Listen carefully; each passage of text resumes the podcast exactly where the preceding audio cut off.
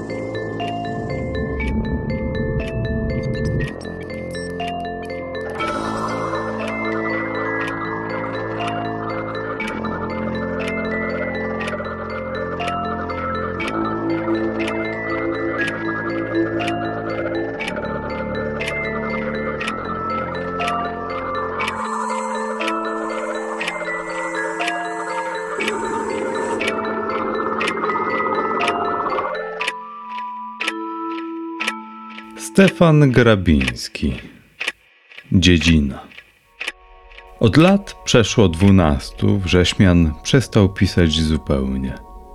Wydawszy w 1900 roku czwarty z rzędu tom swych oryginalnych, jak obłąkanie dziwnych utworów, zamilkł i bezpowrotnie usunął się z widowni świata.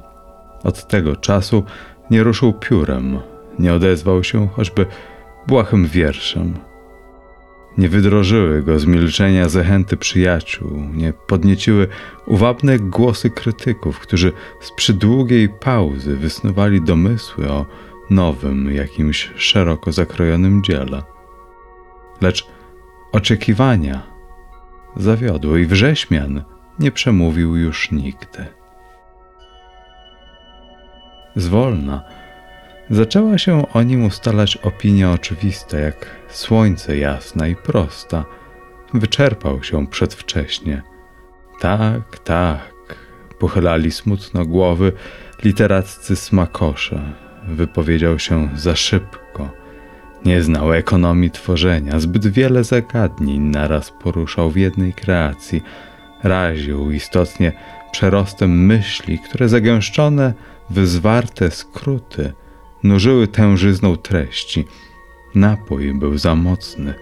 Należało go raczej podawać w lżejszych, rozwodnionych nieco dozach. Sam sobie zaszkodził. Zabrakło tematu. Osądy dotarły do wrześmiana, lecz nic wywołały najmniejszego skutku. Przeto uwierzono w rychłe wyjałowienie i świat przeszedł po nim do porządku.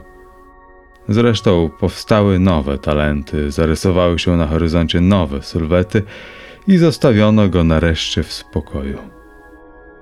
W rzeczywistości nawet większość zadowoloną była z takiego obrotu sprawy. Wrześmian bowiem nie cieszył się zbytnią popularnością. Utwory tego dziwnego człowieka, przesiąknięte wybujałą fantazją, przepojone silnym indywidualizmem, sprawiały wrażenie niekorzystne, wywracając na nice utarte poglądy estetyczno-literackie. Drażniły uczonych, przedrzeźniając niemiłosiernie ustalone pseudoprawdy. W ogóle twórczość tę uznano z czasem za wytwór wyobraźni chorej, dziwaczny płód maniaka, może nawet obłąkańca – Wrześmian był niewygodny z różnych względów i niepokoił niepotrzebnie, mącąc spokojne wody. Dlatego przyjęto przedwczesny zachód z uczuciem potajemnej ulgi. Ludzie odetchnęli. I nikt ani na chwilę nie przypuścił, że sąd mógł być z gruntu fałszywy, że przyczyną usunięcia się z areny świata niekoniecznie musiało być wyczerpanie i uwiąd – Lecz Wrześmianowi było zupełnie obojętnym, jaka legenda o nim urośnie. Uważał to za sprawę czysto osobistą, prywatną. I ani myślał wyprowadzać z błędu. Bo i po cóż?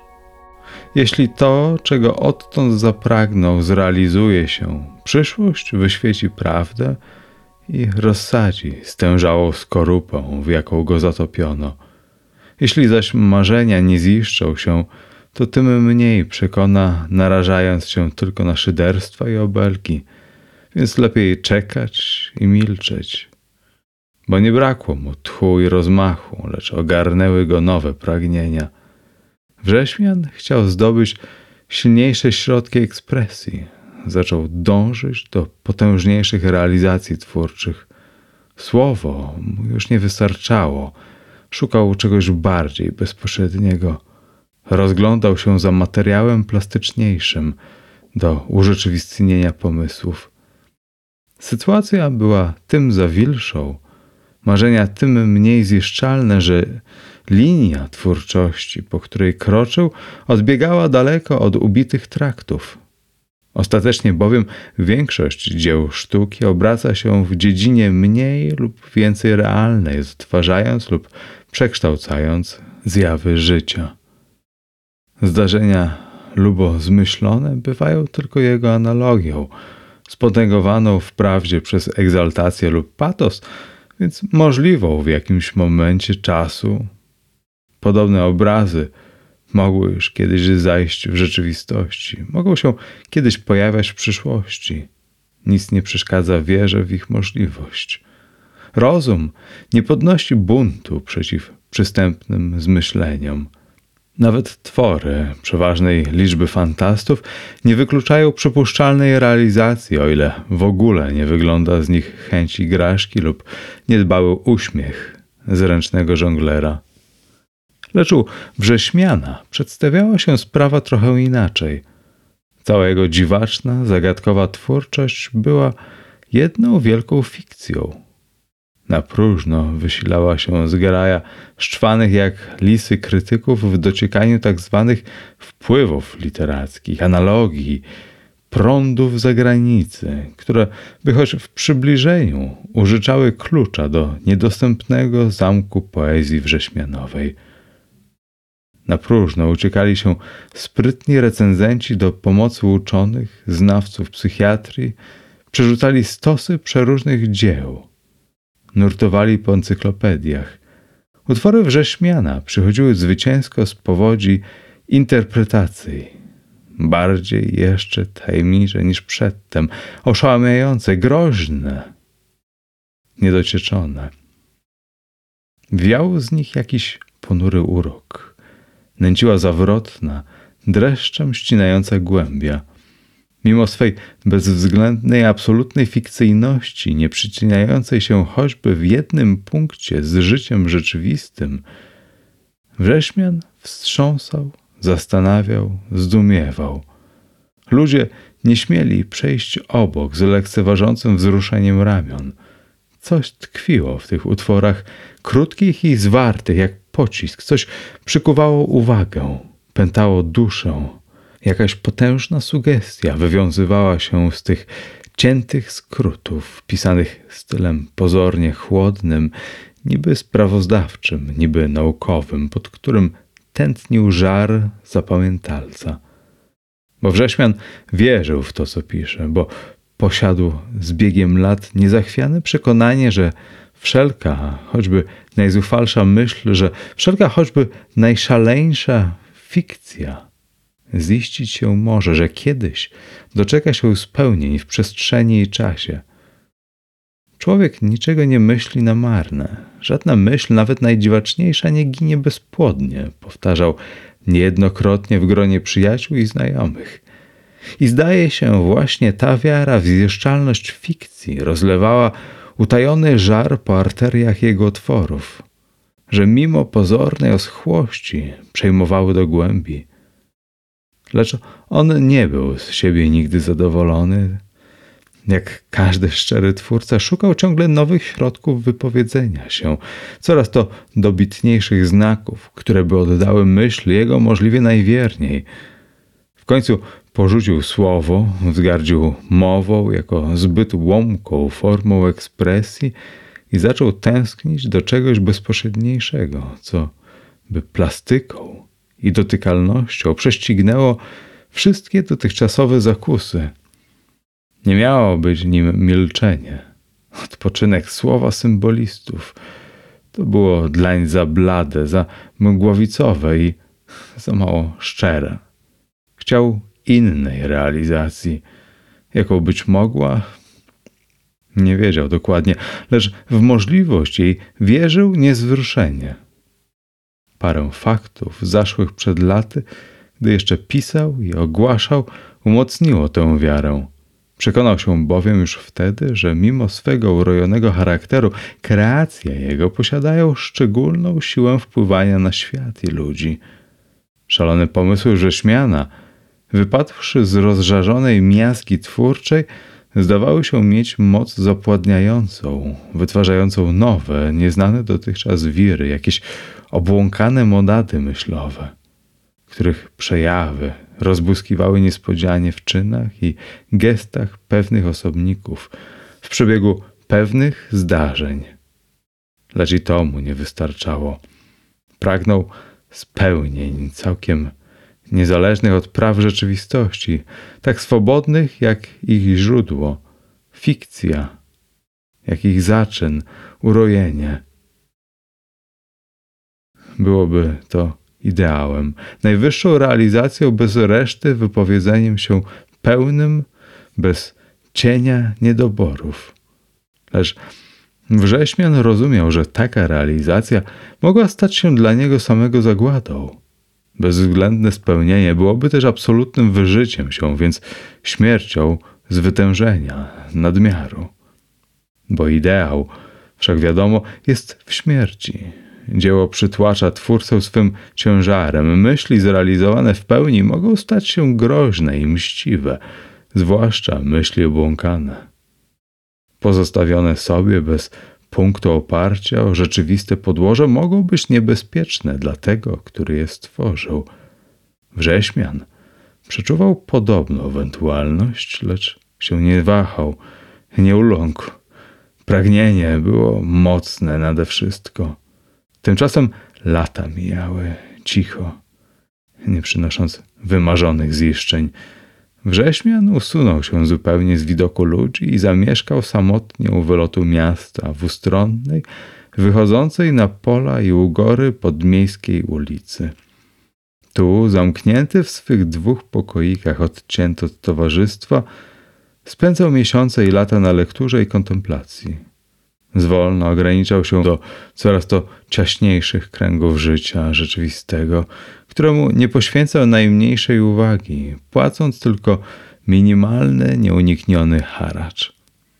Poza tym cały tkwił w sobie, w swych marzeniach i w tęsknocie za ich spełnieniem. Idee niezrzutowane jak przedtem na papier nabierały mocy i soków. Pęczniały niewypowiedzianą treścią. Czasem zdawało mu się, że myśli nie abstrakcjami, lecz czymś materialnym, niemal zgęszczonym, że wystarczyło ręką sięgnąć, by ująć, by pochwycić. Lecz złudzenie prędko rozwiewało się, by ustąpić miejsca gorzkiemu rozczarowaniu. Przecież nie tracił otuchy. By nie rozpraszać się zbytnio widokami świata zewnętrznego, zacieśnił zakres codziennych postrzegań do nielicznej liczby obrazów, które widziane ciągle, bez zmiany, dzień w dzień, przez lata całe, powoli weszły w zwarte kolisko idei. Stały się współmiernym im terenem, zlewając się ze światem marzeń w jedną swoistą dziedzinę. Tak nieznacznie wytworzyło się nieuchwytne jakieś środowisko, jakaś tajemnicza oaza, do której nikt nie miał przystępu oprócz rzeszmiana – króla niewidzialnego ostrowu. Owo milie, nasiąkłe jaźnią marzyciela, przepojone nim po brzegi, przedstawiało się niewtajemniczonym jako zwykłe miejsce w przestrzeni. Ludzie mogli dostrzegać tylko jego stronę zewnętrzną, jego istnienie fizyczne, drgające wewnątrz rozczynu myśli, subtelnego związku, jaki łączył je z osobą wrześmiana. Przeczuć nie zdołali. Dziwnym trafem, przestrzenią objętą przez myśl fantasty, owym miejscem, które przetworzył w dziedzinę swych rojeń, nie było jego mieszkanie. Oaza fikcji wznosiła się naprzeciw jego okien, po drugiej stronie ulicy, w formie jednopiętrowej willi. Ponura wytworność domu przykuła go do siebie od razu po zajęciu nowego mieszkania. U końca czarnego szpaleru cyprysów obejmujących podwójnym rzędem kamienny chodnik widniał kilkustopniowy taras, z którego wiodły do wnętrza ciężkie stylowe podwoje. Poprzez żelazne sztachety okalające zewsząd pałacyk bielały po obu stronach cyprysowej alei skrzydła domu. Pociągnięte bladozieloną farbą wyglądały z głębi schorzałe, smutne lica ścian. Zdradziecko utojana spodem w ogrodzie wilgoć wypełzła tu i ówdzie ciemnym wysiąkiem. Niegdyś starannie pielęgnowane rabaty kwiatów, chimerycznie zawinięte klomby, z czasem zatraciły wyrazistość linii. Tylko fontanny, dwie wieczyste łzawiły cicho, roniąc wodą z marmurowych mis na pęcze róż bogatych, czerwonych. Tylko muskularny tryton po lewej stronie wciąż wyciągał tym samym gestem rękę na powitanie ku gibkiej dziwożonie, co wychylona z marmurowej cysterny po tamtej stronie wabiła go od lat przynętą boskiego ciała. Na próżno, bo rozdzieliły ich żałobne cyprysy. Całość sprawiała wrażenie ponurej samotni, opuszczonej od dłuższego czasu przez ludzi izolowanej od sąsiednich budynków. Willa zamykała ulicę. Poza nią nie było już ani jednego domu. Kładły się tylko szerokimi pasmami łęgi, położyły pola. Ugory z dala czerniały zimą rdzewiały jesienią bukowe lasy. W Seledynowej willi nie mieszkał nikt od szeregu lat. Właściciel jakiś, majętny arystokrata, wyjechał od dawna za granicę, pozostawiając dom bez opieki, więc stał zaniedbany w pośrodku wybojałego ogrodu, trawiony niszczycielską pracą deszczu, kruszony zjadliwością wiatrów i zimowych zamieci. Posępny urok, jaki wiało od tego zacisza, dziwnie pociągał duszą wrześmiana. Willa była dlań plastycznym symbolem nastroju, który tchnęła jego twórczość.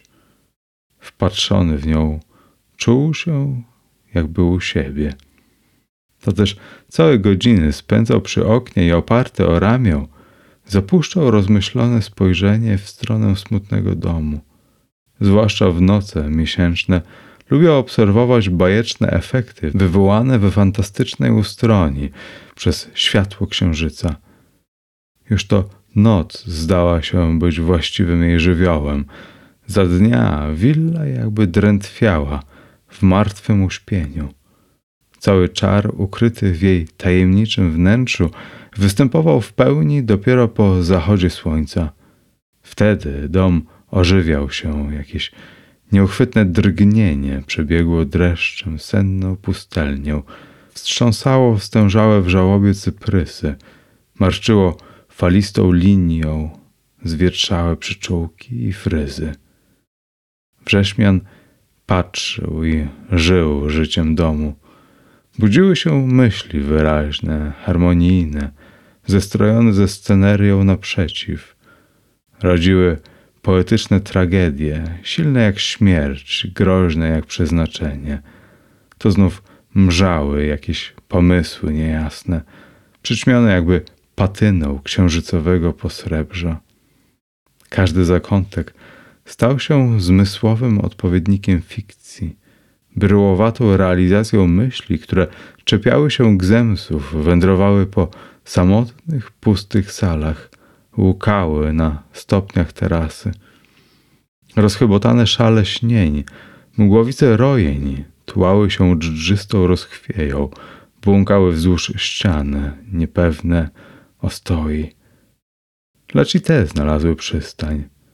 Podrażniona kapryśnością ich ruchów wyobraźnia odtrącała je precz z pogardą, że wylękłe ściekały mętną strugą w dużą omszałą kadziu węgła domu i sączyły się w jej czarny kadłub senne, nudne jak woda deszczowa w późną jesienną szarugę.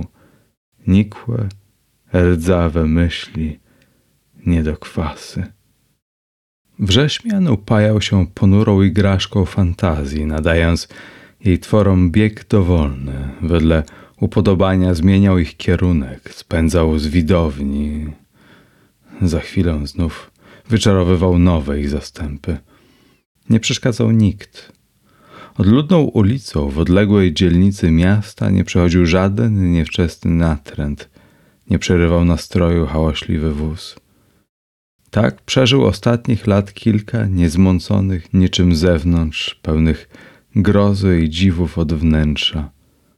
Aż nagle, pewnego dnia, zaszły w domu naprzeciw jakieś zmiany i wydrożyły gwałtownie z zapamiętania, które już zaczęło przybierać ustalony nawykiem i wprawą formy. Było w pogodny lipcowy wieczór. Siedząc, jak zwykle, przy otwartym oknie ze spartą na ręce głową, wodził wrześmian zamyślonym spojrzeniem po willi i po ogrodzie. Wtem, spojrzawszy w jedno z okien na skrzydle, zadrżał. Przez szybę patrzyła nań uparcie blada twarz mężczyzny. Wzroku nieznajomego, utkwiony weń nieporuszenie, był groźny. Ogarnął go nieokreślony lęk. Przetarł oczy, przeszedł się parę razy po pokoju i znów spojrzał w okno. Surowa twarz nie znikła, wciąż wpatrzona w jego stronę. Czyżby już wrócił właściciel willi? Rzucił półgłosem słabe przypuszczenie. Ponura maska w odpowiedzi skrzywiła się w dziko ironicznym uśmiechu. Wrześman zapuścił storę i oświetlił mieszkanie. Nie mógł dłużej wytrzymać wzroku. Dla zatarcia wrażenia zatopił się w lekturze aż do północy. Koło dwunastej dźwignął się znużony od książki i wiedziony przemożną pokusą uchylił brzegu zasłony, by wyjrzeć przez okno – i znów dreszcz trwogi przejął go do kości. Blady mężczyzna stał wciąż bez ruchu tam, za szybą, na prawym skrzydle i oświetlony jasno magnezjowym lśnieniem księżyca obezwładniał go wzrokiem. Zaniepokojony zapuścił wrześnią z powrotem roletę i siłował zasnąć. Lecz na próżno. Przejęta lękiem wyobraźnia nie dawała mu spokoju, dręcząc nieznośnie – Dopiero nad ranem zapadł na krótki, nerwowy sen pełen zmory i wizji. Gdy nazajutrz koło południa obudził się z zawrotem głowy, pierwszą myślą było spojrzeć w okno willi. Odetchnął. Uparta twarz znikła. Przez cały dzień był spokój, lecz nad wieczorem ujrzał za szybą na pierwszym piętrze wlepioną w siebie maskę jakiejś kobiety – Rozwiane włosy okalały twarz przekwitłą już ze śladami wielkiej niegdyś piękności. Twarz obłąkaną, z parą błędnych, zawziętych oczu. I ona patrzyła nań poprzez szaleństwo źrenic, surowym wzrokiem towarzysza ze skrzydła prawego. Oboje zdawali się nic nie wiedzieć o swej współbytności w dziwnym domu. Łączył ich tylko gest groźby zwrócony ku wrześmianowi. I znów po bezsennej nocy, przerywanej wypatrywaniem prześladowców, nastał dzień wolny od maszkar.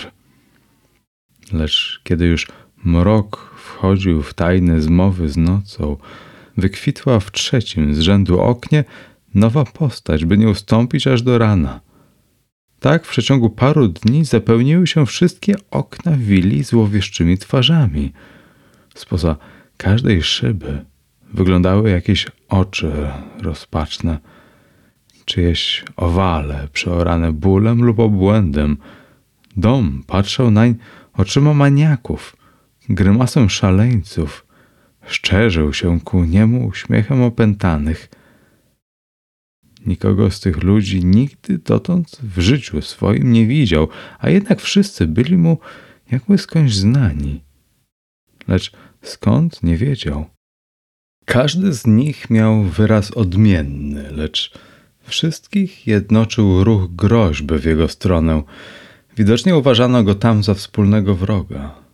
Przerażała ta ich nienawiść i przyciągała zarazem w magnetyczny sposób. I rzecz dziwna, w najgłębszych pokładach duszy rozumiał gniew ich i przyznawał mu słuszność. A oni, jakby odgadując go z oddali, nabierali pewności, wyrazu i maski ich stawały się z dniem każdym bezwzględniejsze. Aż nocy jednej sierpniowej, gdy wychylony przez okno wytrzymywał krzyżujące się na nim spojrzenia nienawistnych oczu, nagle nieruchome twarze ożywiły się. We wszystkich błysnęła naraz ta sama wola.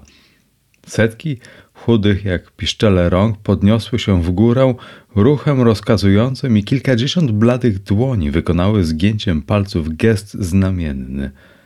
Wrześmian zrozumiał. Wzywano go do wnętrza. Jak zahipnotyzowany, przeskoczył parapet okna, przeszedł wąski pas ulicy i, przesadziwszy sztachety, począł iść aleją ku willi. Była czwarta nad ranem, pora przed dreszczy świtowych. Magnezjowe bluzgi księżyca pławiły w srebrnej topieli dom, wywabiały z załomów długie cienie. Droga była jasna, oślepiająco biała wśród żałobnych ścian krzewów. Głucho wyraźnie tętniły kroki na kamiennych płytach, cicho szemrały fontanny. Tajemniczo dżdżyły wodne łuki. Wstąpił na taras i silnie szarpnął klamkę. Drzwi ustąpiły. Szedł długim korytarzem w dwa rzędy kolumn korynckich pod ścianami. Nocny półmrok rozświecała gloria księżyca, która wlewając się przez witraż u końca krużganka snuła zielone baśnie na porfirze posadzki. Nagle w przechodzić wysunęła się spoza trzonu kolumny jakaś postać i poszła za nim.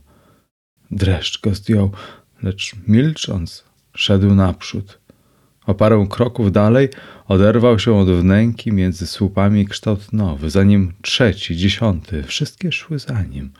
Chciał zawrócić, lecz zastąpiły mu drogę. Więc przeszedł las kolumn i zboczył w jakąś okrągłą salę na prawo. Tu było jasno od lśnień księżycowych i pełno jakichś ludzi. Przymykał się między nimi, szukając wyjścia. Na próżno. Otaczali go coraz zwartszym, natrętniejszym koliskiem.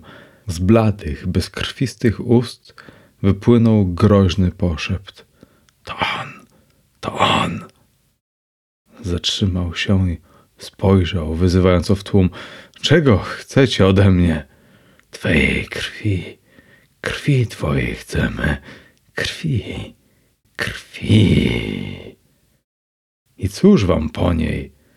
Chcemy żyć, chcemy żyć. Po cóżeś nas wywołał z chaosu niebytu i skazał na nędzę półcielesnej włóczęgi. Patrz, jacyśmy bezsilni i blaci. Litości, jęknął, rozpaczliwie rzucając się na kręte schody w boksali. Trzymać go! Otoczyć! Otoczyć! Pędem szaleńca wdarł się po stopniach na piętro i wpadł w jakąś średniowieczną komnatę, lecz prześladowcy wtargnęli tuż za nim.